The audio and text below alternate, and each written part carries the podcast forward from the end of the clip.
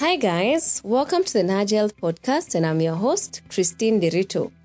So, welcome back to the COVID series, and today we talk about diabetes in the context of COVID. And I'm joined today by Betty, who is a nutritionist who specializes in diabetes. And I'm going to give Betty some time to introduce herself. So, Betty. Okay, so my name is Betty Okere. I am a clinical dietitian and I practice in private practice. I am also a holder of a diploma in diabetes and uh, health protection. So basically, on a day to day basis, I manage patients with diabetes and other chronic illnesses, as well as general nutrition practice. I'm also a speaker in um, most of the medical conferences. All right. So, I guess we can just start by defining what diabetes is. Okay, so for us to have a proper definition of diabetes is to first of all find out what is the general what is the general characteristic of diabetes and that would be hyperglycemia or what we call high blood sugar and uh, a couple of times it will also be uh, characterized by low sugars. But essentially in general we are talking about a, a medical condition which will have uh, deranged blood glucose levels. So when we first of all diagnose it, we will be seeing somebody who has got uh, higher than normal blood glucose readings, sometimes accompanied by symptoms, well, Yeah. the common symptoms of diabetes, which would be excess thirst, frequent urination, you know, um, excessive weight loss and, and sudden unexplained weight loss, amongst others, or sometimes in uh, diabetes type 1, what you would see as diabetes ketoacidosis could be an, ac- an, an acute uh, complication. But the general or the, the baseline is that we have deranged sugars mostly uh, characterized by hyperglycemia. All right. We have the different kinds of uh, diabetes, and maybe we can just mention those. So, starting with the type 1 diabetes, you mentioned it. There exist different types of diabetes, as you see. There are quite a number, probably more Yeah. than eight. But what is common to a biggest, um, a bigger population is uh, uh, what we know as type 1 diabetes, then type 2 diabetes, and gestational diabetes. That's based on the fact that type 2 diabetes, which quote unquote we'd like to call the adult onset diabetes, would be uh, or non-insulin dependent as what we used to call it earlier on. Now that has since changed because it's not based on the treatment regimen, rather based on um, other other characteristic uh, diagnostic criteria. So type 2 diabetes, you'd probably find it more in adults. You'd probably find it in people who are experiencing insulin resistance or insufficient insulin or both of them. And there there is a chance of using both the tablets and or insulin. And uh, as we say, there is a hereditary uh, connotation to it. That there is a her- hereditary factor to it. And if it was there in the family, then you would probably see several other members of the family being susceptible to type 2 diabetes. Uh, Okay. Then the other type is the, uh, and, and, and type 2, what I probably didn't say is that will affect about 95% of all the persons with diabetes. They would probably be type 2 diabetes. They would have type 2 diabetes. Then um, now the gestational diabetes, of course, from the name, you know that is during the gestation period. It's, it's only women who are uh, uh, can can get into the gestation um, period. Now, some something um, strange or a bit unclear about gestational diabetes. Sometimes you could have somebody who had type two diabetes, but it's only in pregnancy that we get to diagnose diabetes. That doesn't make them have gestational diabetes. Basically, from the definition, gestational diabetes should be diabetes that has occurred or started in pregnancy when it is being di- diagnosed, not because somebody is late for a diagnosis of uh, type 2 diabetes.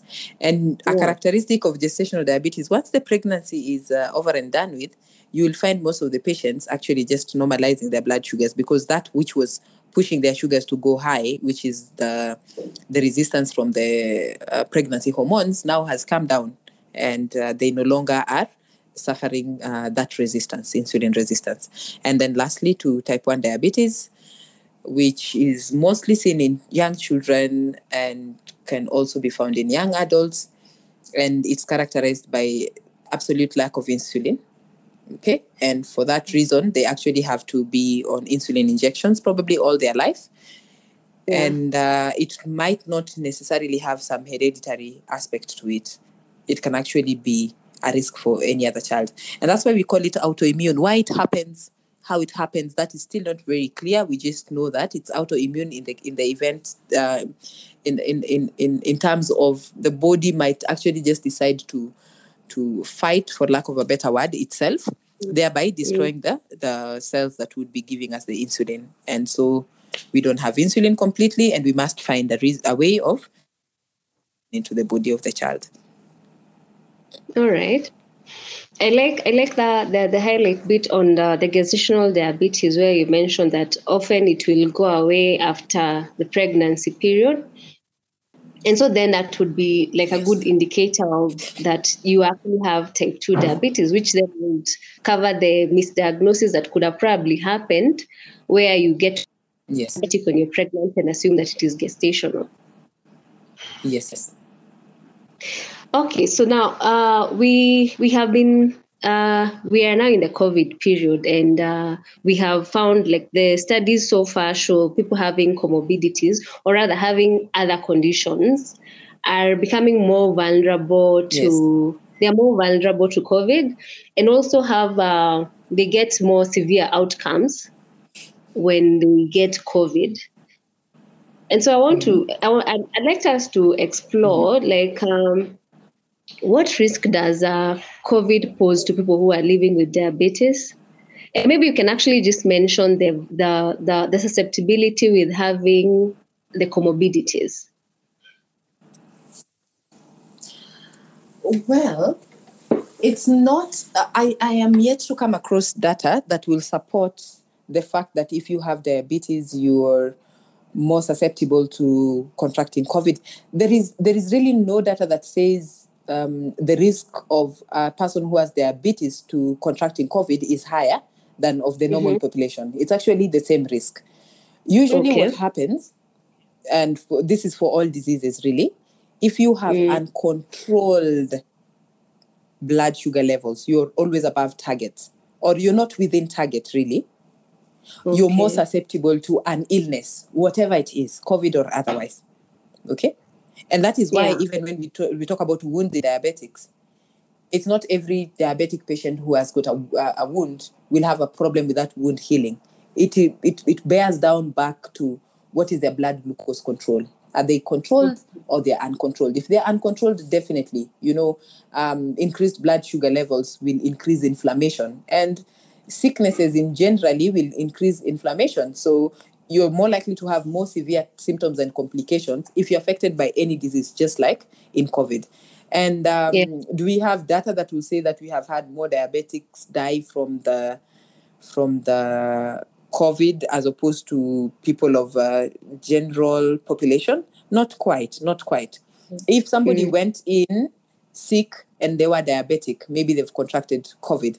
The, the symptoms will be severe in that that disease itself will make the control of the diabetes be a bit difficult to manage. Mm-hmm. Just like any yeah. other disease, if you have, let's say, flu, for example, and you have diabetes, then that need for excess um, or that, that adrenaline output so that your body is actually protected, you know, the fight flight uh, hormone will make the yeah.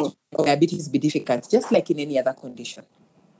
Why, for, for example, like the patients who are on insulin, you probably need to adjust their dose when it comes to sick day management for a patient with, with diabetes. Mm.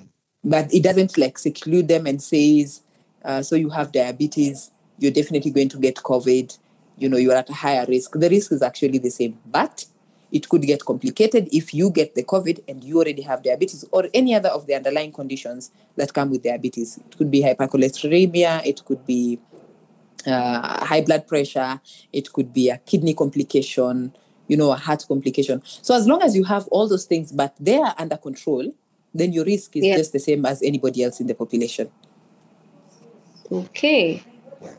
So, and that then I would imagine that also applies to uh, when, like you said, when you get COVID, the same way your risk is not because of having diabetes, it is the complications that could result from diabetes. Yes. And, and what is your control as you're contracting this other disease?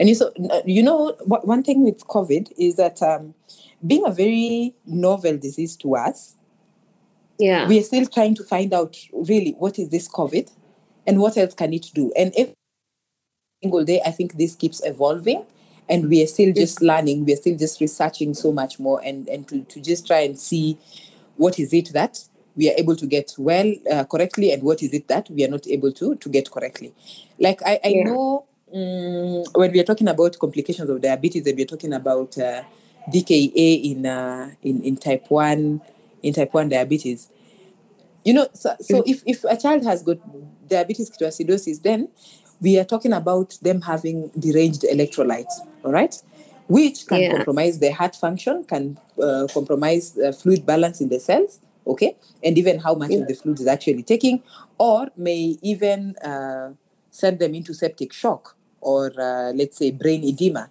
and such things so if if then they're in dka and they already had uh, had uh, COVID, you know, that, mm. that now complicates everything else that we're trying to, to do.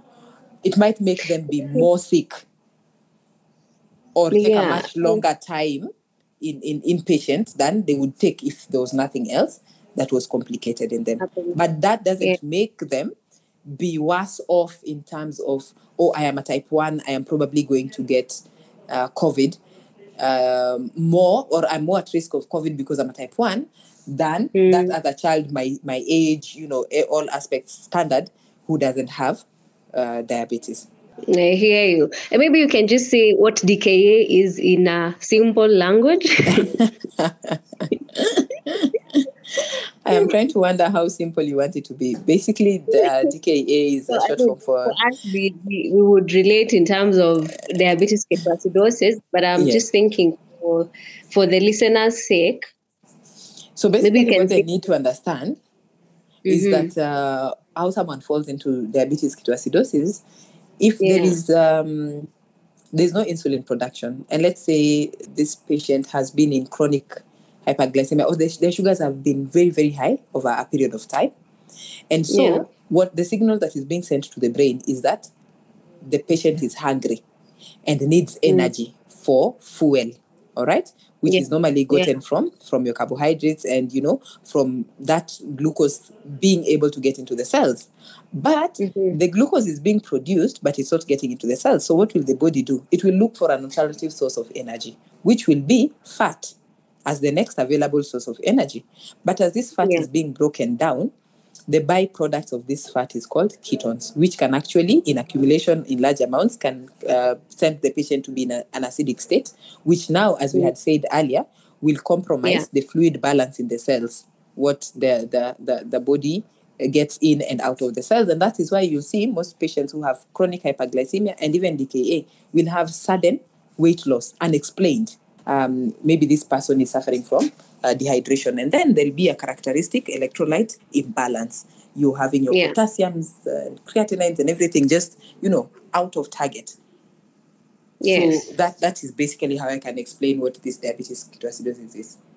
Yes, and I think that is a lot. I mean, that that is understandable. So you've explained, you know, the complications, and I, I suppose, like from I've seen some of the studies, and there have been reports that uh, people who are who are sick, they have uh, they are more likely to be um, to be hospitalized, like with COVID. And I think that also comes with I think basically when you're sick, your sugar levels get interfered with. There's yes, a way. There's the, a the management. The management of blood sugar when when you're sick yes. actually yes. gets gets a bit challenging. So you probably might have more severe symptoms as a diabetic patient especially yeah. if the sugars are controlled or if that state of sickness actually has pushed your sugars above limit and may warrant you to be hospitalized. Not really the case, but you would have more of such people getting hospitalized. And again, just uh, to ensure that care is round the clock and very close, so that we do not then lose the patient for something that would have been uh, avoided in the first place. All right, and uh, I don't know whether we have we've answered this when you were talking about the DKA, but uh, mm-hmm. the reason why why is it more like why do people who have an infection, especially especially viral infections, people with mm-hmm. diabetes, that is, why are mm-hmm. they more likely to get DKA? So as we had said earlier on, we mm-hmm. are. Um, it's over a, a, a, prolonged period of chronic hyperglycemia, chronically high sugars over a period of time, that yeah. your body will uh, be more likely to be susceptible to the diabetes ketoacidosis. All right? mm-hmm. Now look at mm. this sick person. There is an, an increased energy demand from the inflammation that is happening during sickness of mm. any nature, including viral infection. And actually, viral infections in themselves are known to increase inflammation. So, as the body is trying to fight this, the sugars are going up, and it is because of maybe insufficient insulin at this point because there's higher resistance. Okay, then it starts yeah. to use fat as an alternative source of, of energy. And this now poses the risk of diabetes ketoacidosis there are, there are suggestions that, uh, or there have been cases where people after getting COVID, they have elevated sugars for long periods, even when they did not have diabetes in the in, initially. Like by the by the time of they contracted the virus, they they didn't have they weren't diabetic, but after mm-hmm. treatment, there have been cases of people who have elevated sugars for a long time and even like being diagnosed with diabetes. So uh, is COVID cause, causing diabetes, or what is the relationship with elevated sugars for people who do not who did not know that they were diabetic? I actually might not say that uh, if you get COVID, then you will have diabetes. I know there are people who've suffered uh, steroid-induced uh, diabetes. Okay, yeah. But now, what is yeah. not even clear in those papers is is mm-hmm. it that it is the steroid induced diabetes or these people were actually they were susceptible to have diabetes type 2 in the first place they had all the risk yeah. factors and it, mm. the, the, mm. body was just waiting for something that would trigger yeah. you know even when you have even when you have um, even when you have um, what do you call it when you have diabetes in the family yeah and mm-hmm. uh, there is a risk factor of you becoming diabetic. I always tell my patients, you know, that's like having a gun which is loaded with bullets and then it's put on the table. That gun cannot mm. kill. For that gun to yeah. kill, somebody must be able to pull the trigger. Now, this mm-hmm. trigger that you're pulling, pu- uh, pulling is uh, probably the lifestyle that you're living sedentary lifestyle, uh, overweight and obesity, uh, chronic uh, stress, uh, unmanaged for a long time, excessive intake of mm. alcohol, you know. So something must yeah. push your body for you to be able to actually diagnose uh, the diabetes. So could it be that uh, these steroids are just um, something to pull the trigger? Okay, so mm. that as much as steroids would elevate blood glucose levels in, in any patient, yeah, because now yeah. the, the the liver is actually uh, that hepatic output of glucose, the, the liver is actually overproducing uh, glucose.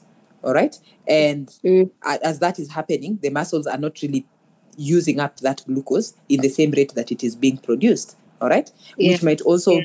bring a problem to the uh, function of the insulin making cells. Like, are they able to cope with what, what is happening?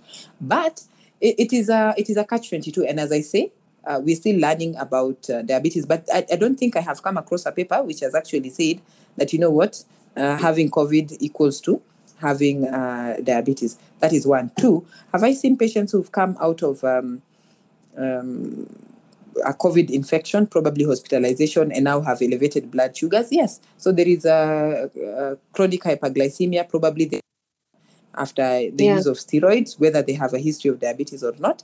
But thirdly, also, I would um, not want to take it so hard on COVID, however much mm. we're still mm. learning about it, because most of the times you'll ask a patient, Do you know anybody in your family with diabetes? And they'll say no. Truly, they don't know. But that's because the other person who's sick in their family with diabetes has never said, has, has probably never even told the children and the wife. Yeah. Yeah. Mm, okay. And I, I, think maybe just to give it context why we are referring to steroids because steroids are being used as part of the treatment for treatment people for with COVID. COVID, yes. Yeah. with COVID because of like trying to bring down the inflammation. Yes. And uh, even before COVID, like steroids have been known to increase blood sugar levels.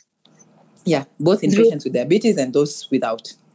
Yeah, and, and yeah, and those without. So because of the, how they operate, they they have been there have been reports of it reduces uptake in the uptake of glucose in the muscles and basically muscles. just many. Yeah. So so that that gives it context. And I and I like I like the way that you've addressed it. And I also like that um well we are still learning. Like you said, COVID is still very new. So okay, maybe not new, but every day is different. Like I was Yes. talking to somebody, uh Sandra, who is in the in the who is working in the isolation center in Kakamega, and she was telling me about how they have seen differences in the different waves, COVID mm-hmm. waves. So much that when we initially we thought like you had a script, like you knew how what to do, then you find mm-hmm. that you can't manage. Like what they used sometimes used to manage in the first wave is now different with with the current wave that we are in. Yes. And so I think and I'll actually, to I'll actually on, on on the same line. I'd actually, I, I probably have had the opportunity to to manage most of these patients, especially those on home care. You know, at one point, the hospitals were not able to accommodate everyone, and uh, those who are lucky to have, you know, your their ICU beds at home, or you know, basically able to afford home home nursing care. I was able to manage Mhm. most of them, and and initially, you know, you would go and you see the classic symptoms, and uh, not able to breathe properly. You know, they're struggling to breathe, and they're weak, fatigued, they have lost appetite. Now you go and actually you ask where's the patient? Because you're probably thinking the patient is somewhere in the room, and the person talking to you is the patient, and there's actually nothing wrong with them except for the fact that they've t- t- tested positive for for for COVID, or for some of them everything will be okay, and probably a few deranged um, lab works here and there. Not very characteristic, so you can't say that I saw the first patient had had got uh, had um, uh, liver their, their liver enzymes deranged. I expect that in the second patient, or this particular one, the CRPs were raised. I expect this in the third patient. They could be from the same family, all exhibiting different uh, signs and symptoms, and some not even having any signs and symptoms. Or somebody basically tells you, the only reason I went to test is because I did not have taste or sense of smell. And I went to test and then I turned positive. But otherwise, they're just okay. Another one, they Yeah. probably have the sense of smell and taste, but they are struggling to breathe. They are, they are panting if they take um, maybe a flight of just five stairs, staircases. So it's, it's, it's also new and so different. It evolves every day uh, Yeah. we can't really say we have gotten it right. And even with the treatment, it, it keeps changing. Now you will realize in older patients, like would happen to any other disease, probably also the outcomes might be a bit severe because the body is already, the body is already beaten. Maybe the immune is not as strong. Yet you find it in the children who are probably the carriers. They would be positive, but they are running around. You know. Yeah. yeah, actually children have had very mild symptoms. They're probably the carriers and the ones who are infecting the others. It, it is it is possible because there have been I mean very I don't even I have not heard of any report of uh, like you know like very few severe cases. Actually, I've only had two. I've only had Yeah. So then I I I, I, I am um, following the discussion and I'm thinking there is no particular special thing that somebody who has diabetes could do to prevent COVID. Actually, so far what we Mhm. know and what we can bet that is working is you know that what, what what we're told every single day. Wash your Yeah. hands if there is water with soap and water, probably running water. Sanitize if you do not have soap. Wear your mask, wear it properly, change it as often as you can, and keep your Mm. distance. Avoid crowded places. Basically, avoid your interaction with the virus. That that so far is the best. Uh, so I have had other quarters where people, and mostly in blog spots, and people will say you uh, take your vitamin D supplements, take your zinc supplements, take your vitamin C supplements, and then you know you'll be able to protect yourself from COVID. Contrary, COVID will just get you if it needed to get you. All right. If it found Yeah. you having a deficiency of the so-called uh, micronutrients, it might be severe. But do we have a way of having extra so that we have a buffer or protection? Not quite. So you will not say, I'll start taking my vitamin D tablets because then that way I'll keep the body in check. The body will just take what it needs. The rest, I do not know what you'll use it for. and actually, I am not. I am not seeing a study that is coming out and saying that um, you're not deficient of vitamin D and zinc, and then you decided to take an extra dose, and so you are protected. Not quite. But if you're deficient, or if you had already contracted it, there might be a bit of help with with taking the vitamin C, zinc, and um, and vitamin D. And if you look at the the, the the common factor in all those micronutrients is that they are anti-inflammatory really. Mm, you're just trying to minimize the, the, the inflammation. Yeah. yes I like I like that you have made reference to that because also Sandra had insisted the same thing. You know, initially when COVID started, everybody went crazy getting supplements. yes There was C there, there was zinc there, there was I don't know, there were so many supplements being sold all over. Mhm. And of course, the selling point was that this will keep you from getting COVID. you're for, you're forgetting the the lemon ginger drink and people Oh, yeah. put so much sugar into it in the name of honey and diabetics Yes. to hospital with the raised blood sugars oh, Yeah, because actually, even for diabetes, for people with diabetes, honey does count as sugar. That needs to be very clear. yes Yes. That that needs to be made very clear that honey is indeed sugar, and with diabetes, it is not. It's not the table sugar. It's anything that has sugar, yes. And that includes however honey. whichever however whichever the source even and, and i keep making jokes and references about it and uh, diabetes does not care that uh, you went and got your honey from from uh, baringo you know and you even beaten by the bees. No no no no, no. it just knows this is sugar.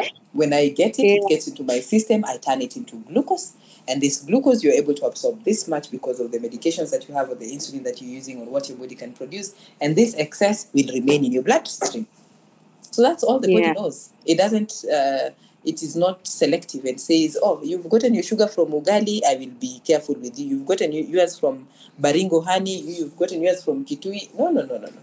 It doesn't think like that. I like that example. and I also want to add on the masks.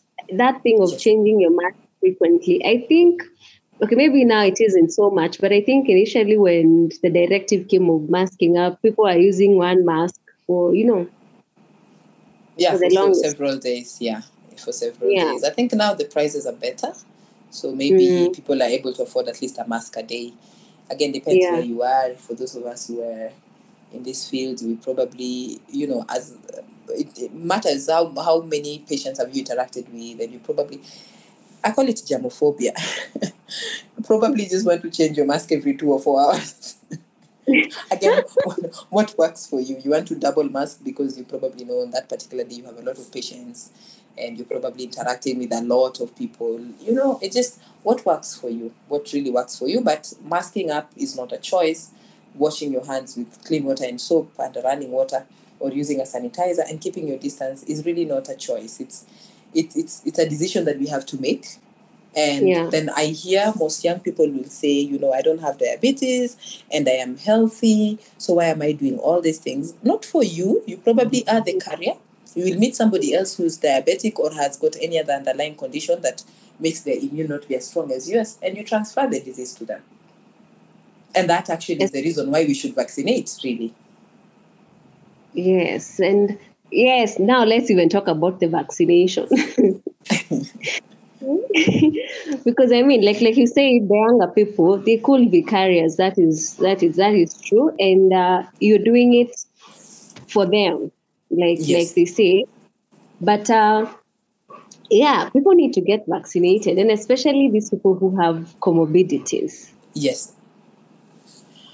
So one, one, one, one thing that um, I am seeing a lot, even as we read about uh, vaccine information and what it does, you know, just um, briefs about the same, eh?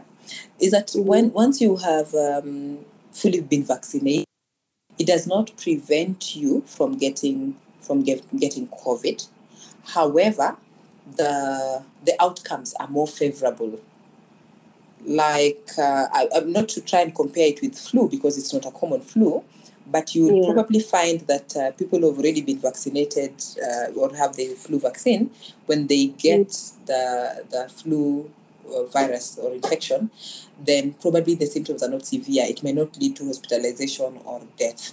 Okay, and even Yeah. if you are you are in hospital, the, the, maybe the symptoms will not be as aggressive as somebody else who doesn't have. It doesn't prevent you from getting the the COVID in the first place. You will get it, but you'll have more favorable outcomes. How favorable, we do not know, but at least there is evidence. Or that if somebody has got um, an immunosuppressed system, maybe HIV, Mhm. you know, diabetes or cancer, anything that would compromise the immune system, and then COVID would bring them down so so fast or, or would hit them so hard. If they had the vaccine, that would be would be would be better. Like even the symptoms would be less severe. And if then you have it, your chances of transmitting it, you know, uh, to, to the population is actually reduced. Yeah, Mm. because uh, at least you have the vaccinations. Now something else is coming up, and someone will say, um, "Betty, I am looking for J and J, or I'm looking Mm. for for Moderna. Where where are they injecting?" And I'm asking them, "Okay, before you only had uh, the AstraZeneca vaccine, did you know anything else existed? So why why No. why are you even preferring one to the other when Mm. you have not even seen how the first one works. Vaccine is a vaccine. It's just like um, if even if they say the efficacy, the efficacy is, is the same. Are you still going to get the, the COVID? Yes. Are you still going to be protected? Yes. You know, it's it's Yeah. probably in, in loosely said somebody is making cooking fat, but we are all naming it three different names without probably mentioning the manufacturer's name. But what is the base? We are all using cooking fat. Yeah, the best vaccine is the one that is closest to you. Mhm, This mhm. between between now and you getting that that particular one which you're preferring, you don't know what could happen between that in that period. Yes, and you could have gotten COVID and gotten into Exactly. severe symptoms and landed in ICU. And one month down the line, we need to we need to you know do a harambee to give you five million Kenya shillings or sixty Yeah. million for that. How severe the complications were. Yet between you and the next hospital where the vaccine was being given for free, and you didn't want Mhm. AstraZeneca, you wanted Moderna, was just uh, twenty minutes drive. True. Yeah, Or even a walk. Exactly. Yeah. I mean the, the point is, guys, you need to get vaccinated because yeah, again, the best vaccine and the one that will help is actually the one that's closest to you, not that one that you're waiting for, which you don't know when it will get to you. Get the one closest to you. It works as good, and Betty has really illustrated it. and and all the all the all the politics around uh, this vaccine i don't know what everything will always have have politics so you do your part you let god do Yeah. the rest if at least you believe in in, in the existence of god and uh, let Yeah. science continue doing its best so that uh, you do not don't don't fight what you don't know Mhm. let's let's just do what we need to do let's just get the let's just get uh, the vaccine really let's just be vaccinated Bottom line. Yes, just get the vaccine, whatever the drama and the politics is surrounding it. At least for those of us who've gotten it, uh, there was a joke that I saw the other day, and they're saying people who've gotten the vaccines are watching out for those who have not gotten the vaccine, and each group is looking at the other to see who is going to die before who. I think we do, we do not have that pleasure. So just get vaccinated, guys. And if we are going to become aliens, then over time It's they might end up they might end up being the humans that the aliens feed on because by the end of the day, ultimately the higher the number will increase, and that's the goal. And I think we can make reference to the past. Like we are here today. If you've not like we, we have the life expectancy that we have today because of a lot of advancements that have been made in medicine. And that includes vaccinations. If you Yes. look back to at the earlier years, people used to die of I mean, it's we've evolved. And even uh, th- that at the time when we needed a vaccine, it came sooner. Yes, and even appreciate the fact that somebody else is in the lab trying to whatever you imagine they're doing, but at least they're trying to come up with something that will alleviate our pain and suffering, even just for a for a for a bit, you know. So yeah, we we all try Yes. live in the in the good of every human being, really. That is true. So, on top of getting vaccinated, what else can the people living with diabetes do to stay healthy? So one, get get your blood sugars in control. If you have any other comorbidity, like you have a high blood pressure or a heart condition, just try to make sure that is in check. Uh, you're on medications for or treatment for any condition. Just make sure you are adhering to your medications and all that you have been advised to do. If it is eating, if it is um, if it is doing your exercises, you know, don't wait for that time where uh, you come to me and I say this weight is a bit on the high side and we have to lose it, and that's because you've come from uh, uh, the, the COVID, you've just recovered from COVID, and you're like, I need to do this here and now. You know, just maintain, make it a lifestyle, something that you will be able to to do for the rest of your life. Just make it something that you're used to doing. Make small changes that eventually will will will will do very well. I I I I, I had a client who told me that what they feared the most is when they went to hospital, they were having difficulties breathing, and all he could remember was uh, the, the, you know the initial stages of how you got COVID and what would happen, and you know people would just die because they were unable to breathe. So every time he would sleep and and, and wake up, he actually was more stressed that he, he fell asleep. he could have died. so I know I know it sounds funny, but that, that is what scared him so when, when he left the hospital and the doctor said, you know, so from here you're going to watch your diet, you know you are at risk. You, I can see your blood glucose is elevating. Probably it's from the treatment, but you see you have a relative who has diabetes. You're a high risk candidate. So please go and work with a dietitian. The guy has worked. He has worked, mm-hmm. and trust me, it has paid off. yeah. So don't, don't don't wait for that moment when now it is a matter of uh, do or die. Just make it a lifestyle. Mm-hmm. Don't look at um, you know there. I know people who are doing exercises and they still die. We will all die, but if there was yeah. anything I could prevent or do to to lengthen my days, or even if my days are. Uh, I already have the disease, but I am living a much healthier life with less pain, then I would do it. And most of the times, those things cost nothing and it's actually the more about the quality of life like you're saying less pain. You know it's yes. it's one thing to have a condition but it's another thing to have a condition that really eats you up you know? And like you can have diabetes and pretty much live a, a good life because it's not you don't have complications you don't have you know and you not having complications is actually dependent on your lifestyle. Yeah and it's it's uh, what what quality of life do you want to to live? Do you want a short sweet one or do you want uh, a very long and boring one or and, and what do we consider boring really. If, if we look at it uh, again uh, another joke that i will say is that uh, even the weevils and you know this bacteria knows what to eat so that when you keep fresh food in the in the fridge or, or you know you're freezing it so that you can use it. Three days later you're arguing with everybody in the house and and you know quarreling to want them to eat that food because it will be bad. It will be infested with maybe the mold and all that. But your mm. bad processed food you keep it in the fridge, even the bacteria does not want to go near it. One month down True. the lane, it is still fresh. Yeah. Yeah. So it's it's a choice, very tough uh, decisions that we have to make based on mm. what really we want out of life. And as far as nutrition goes, because nutrition plays a very big role as far as diabetes is concerned, yes. is there any such thing as a diabetic diet? Not quite because when when we advise um, our patients, for example, you have high weight and you have type 2 diabetes, and we are trying to advise you to have a diet that will be low in mm. calories because we want to have a caloric deficit so that you do not continue gaining weight in other, uh, but actually lose it. All right? That is a diet yeah. that will be given to anyone who's overweight and does not have uh, uh, diabetes. If then we're mm-hmm. looking at the control of blood sugar, we are probably asking you, you're consuming all these carbohydrates and uh, you know all these fats or you're consuming all this salt and you have high blood pressure what is going to happen to you when you take these mm-hmm. carbohydrates and it is uh, the processed type for example and you're taking a big portion before you fill your your tummy so then even the calories have also increased that the sugars are increasing what are you trying to do to your body whereas if you were to take the whole grain probably you'd have a much lesser quantity so less calories and your sugars would be uh, you know, more favorable more controlled. So it's the same thing. It's basically healthy eating. What you don't need, you don't take.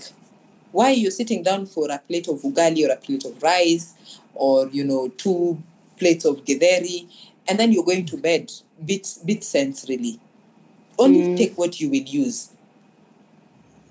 In fact, a, a friend asked me the other day why who said that whenever it is ugali, ugali has to be three quarter of the plate and and just a little of vegetables and you know, and not so generous serving of meat.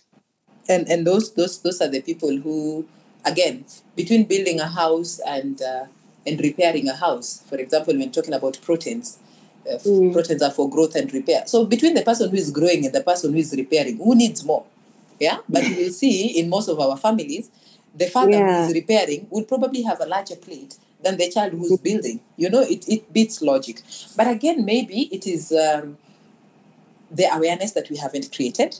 And if we are trying to create it, we haven't done it enough. Or Yeah. we are waiting for shortcuts and we are actually encouraging and causing trouble by telling people that they are shortcuts. You know, uh, just starve yourself for the next two weeks, you lose your weight. Definitely, if you starve yourself, there's no rocket science. You lose weight. But how long are you able to starve yourself? Is it sustainable? You know? Yeah. yeah so the quick fixes maybe even as we create awareness on the same we should be able to see what to do about those quick fixes Thank you so much for sharing that. And I think the, the end is that it's quality. It is quality over quantity. And the Sure. quality is always in the the vegetables, those things that give you more fiber. And in fact, even that, like why we need fiber is because uh, we fiber helps even in the slow redu- slow production of the glucose. sure sure it does and i mean Yeah, the same meal with with with vegetables and one without you'll have a difference in blood sugar levels that's what if i see my diabetic patient they know i will make you test and you will Yeah. test at least for the next two weeks two weeks you will test as you eat what i have told you so that when you come back for the next session you are the one teaching me because once Mm. it is ingrained in you i do not have Yeah. to worry about what you do for the next three months before you come for your next appointment does that Mhm. work then somebody says why are you doing that then if your, your patients probably get into reversal or they're able to control themselves better they're not going to come back but they will spread the word and for what i have done to them 10 others will come and out of the Mm. 10 probably trust me there are three that will not just want to do what is right Yeah. and we will still be using the medication. So at the end of the day, it's not about business, it is about are you able to impact on the life of just one person? Mm. And is that able to change the perception of another person who probably would have lost uh, hope or would have lost uh, the will to live or to you know try and fight it? And that applies to basically all all uh, all diseases really, especially the chronic illnesses, the lifestyle uh, illnesses. Yeah. Yeah. Okay, then. So, what parting shot would you like to give? All right, so let's let's all just try to do one thing right. You know, uh, Yeah. you may have been given a diagnosis of whatever disease it is, but just try to do one thing right. And once you achieve that, pick the next thing. When you look at it at the end of the year, it will be so much, and then make that a habit, as opposed to you know postponing procrastination. Just if you have to do anything, just do one thing right. When you've Yeah. perfected it from practice, pick the next Mm. one. Then you create a habit. And I think I, I'll add that people need to normalize talking about their health because I mean we have people who have diabetes. You you having diabetes and letting your family members know will go a long way in helping them know what they're looking like in terms of uh, when you're taking history of do you have somebody who's diabetic in your family. In a way, it can help people to adopt a healthy lifestyle. And also, whatever you're practicing, can you make it a family practice and not just for you? You know, the separation of you're diabetic and we are not. And and that is why that is why for me there is nothing called diabetic diet. Mm-hmm. because if if a patient comes to me and I always fight with my my the guardians for my type 1 patients or their parents they say no you see I've been giving him brown rice and he refuses to eat and I ask the child who else is eating brown rice in your house he says nobody just me who else is Mhm. eating brown bread in the house nobody it's just me yesterday what did you have for supper my mommy gave me chapati, gave me um, meat, and then gave me a lot of vegetables. And what did she eat? You know, yesterday she said she didn't feel like eating. She, was, she was having her chips and juice. And I say, you know what? The next time they do that to you, eat what they're eating. because you're not eating poison. You're not eating Mhm. poison. If sacrifices have to be made, the child who has diabetes has not that particularly done something wrong for them to warrant Yeah. the diabetes. So why are they being Mm. punished for their condition? If we are changing because it is healthy, then we should all change. And that ends our show today. I would not want to repeat what you just said. Thank you so and I much. know I can I can go on and on and on. But this is just the beginning. I'm sure we will have another session where we can just talk in detail something, and maybe you can even share a case, a case of a, a patient that you have managed, and especially I think still with COVID. Yeah, but sure. uh, I look forward to your learning more. Yeah, thank you so so much. Definitely, and thank you for that opportunity. I hope it helps one other person somewhere, and uh, that we can continue spreading the good news. And uh, Yeah. congratulations for the good work that you're doing. It is not very easy, and uh, it's actually a challenge that you've taken up. Please keep doing it. Don't tire. And uh, yeah, let's teach our people. That's that's the awareness that we're creating. No government is going to come and do it for us. Yes. All right. Thank you very All much. right. Thank you so much. I hope you enjoyed this session as much as I did, and I actually thought that Betty had such little time because it was so interesting talking to her about diabetes.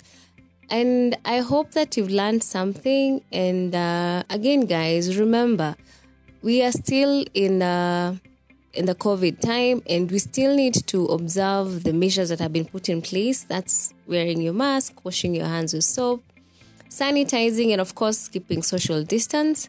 And uh, like Betty says, if you are diabetic, you these are the very things that are going to help you stay, uh, at least try to minimize your risk. And also, if you still haven't gotten the vaccine and you have access to it, please, please go and get it. And uh, a reminder you can follow the Nudge Health Podcast on the socials as Nudge Health Podcast on um, Facebook, on um Instagram, and you can get notifications every time that I have a new post up. So until next time, take care of yourselves and be good.